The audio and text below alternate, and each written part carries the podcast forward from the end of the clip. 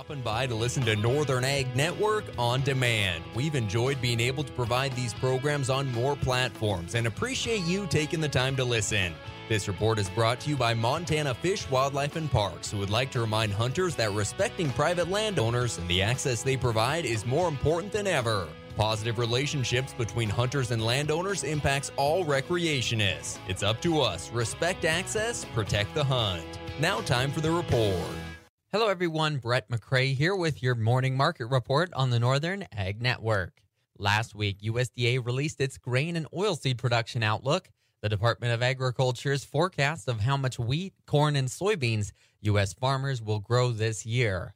Wheat production is expected to be up 14% from last year to 1.887 billion bushels. The Department of Ag estimates 3.8 million more acres planted to wheat, totaling 49.5 million acres, and an all wheat yield of 49.2 bushels per acre, up 6% from last year. Corn production is expected to increase while soybeans will stay the same. Tri State Livestock News reports that in the state legislature in South Dakota, a bill has narrowly passed the House that would create a process for ranchers to elect representatives to the state brand board. Now moving to the Senate for discussion, the bill would create a seven member board, five representatives from the West River, one from the East, and one reservation representative. HB 1201 is sponsored by Representative Liz May of Kyle, South Dakota, who says it will make the brand board more responsive to ranchers who pay the brand inspection and registration fees. Farmers and ranchers work hard, no matter the season. So BNSF never stops working for Montana's farmers and ranchers.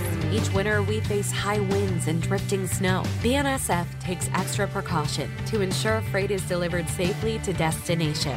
We prepare for every storm with equipment positioning, people, and resource coverage. A heartfelt thank you to our crews who work tirelessly and relentlessly to move Montana's high quality products, no matter the season. This is BNSF. If you're 65 or older, you're at a higher risk for pneumonia, which can cause serious illness or worse. The good news is the safe, effective pneumonia vaccine helps protect you and those around you from getting pneumonia. Plus, it's usually just one shot that lasts the rest of your life. The pneumonia vaccine is recommended for adults 65 and older, and it's available at doctors' offices, pharmacies, and local health departments across Montana. Visit facebook.com slash health406 for more information. Montana Department of Public Health and Human Services. DTN's Chris Clayton reports that experts don't see immediate relief from the year long outbreak of avian influenza, which is now the deadliest animal disease in U.S. history. In fact, Carol Cardona, chair of avian health at the University of Minnesota, says that she is thinking about HPAI less as an outbreak and more as a new reality. The main difference between this outbreak and one in 2015 is the bird flu strain's greater virality in wild birds, which has been the primary transmission vector to domestic bird populations. USDA does, however, expect the nation's laying flock to make a full recovery in 2023 and the price of eggs to decrease by $2.07 this year.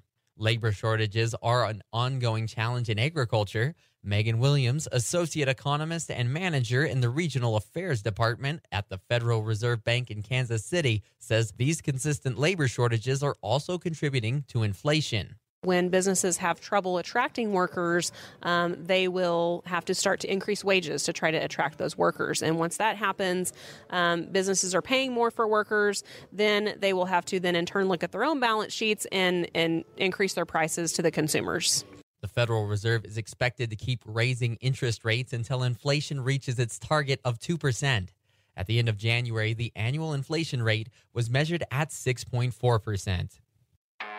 Sale season's here again, and there are a lot of black hided Angus bulls on the market, but not all of them are registered. Why take the risk? Don't gamble on unproven genetics. Invest wisely with registered, powered by Angus bulls. Backed by the power of the American Angus Association and 80 million data points, registered Angus bulls give you the confidence in your buying decisions. Don't buy an imposter. Look for the registration number. Buy the power. Buy registered Angus bulls. Futures trading in the cattle market Monday was a little more subdued than supportive fundamentals might suggest. Last week, dress deals in the cash cattle market were mostly between 260 to 262, three to five dollars higher than the previous week. Live cattle traded from 164 to 164 and a half, two to two and a half dollars better than the previous week. In addition to those supportive market fundamentals, last week's cattle on feed report was also bullish. March feeder cattle up 10 cents at 189.17, April up 65 at 194.22.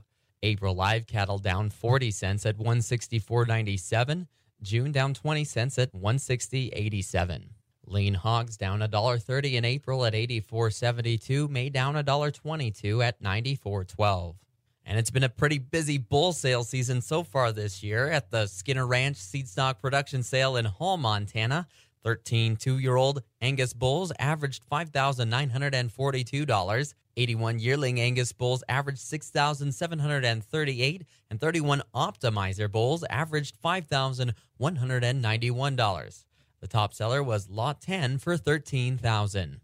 In the grain and oilseed markets on Monday, prices were lower, influenced in part by ongoing precipitation in the central and western U.S. Kansas City March led the way lower, down 18 and three quarter cents at 823. May down 18 and a quarter at 817. Minneapolis spring wheat down 16 cents in March at 869. May down 14 at 868. Chicago soft red winter down 12 and a quarter cents in March at 696. May down 11 and three quarters at 710. March corn off seven and a quarter at 642. May down five and three quarters at 643. At the end of business Monday, 14 Pro spring wheat was down 14 cents in Montana from $8.10 to 836. In the northeastern part of the state, durum was unchanged to 25 cents lower at 875 and steady in the Golden Triangle at $8.25. 12 Pro winter wheat down 18 to 21 cents from 770 to 823 and out in Portland soft white wheat was steady to 20 cents lower from 810 to 870. I'm Brett McCrae.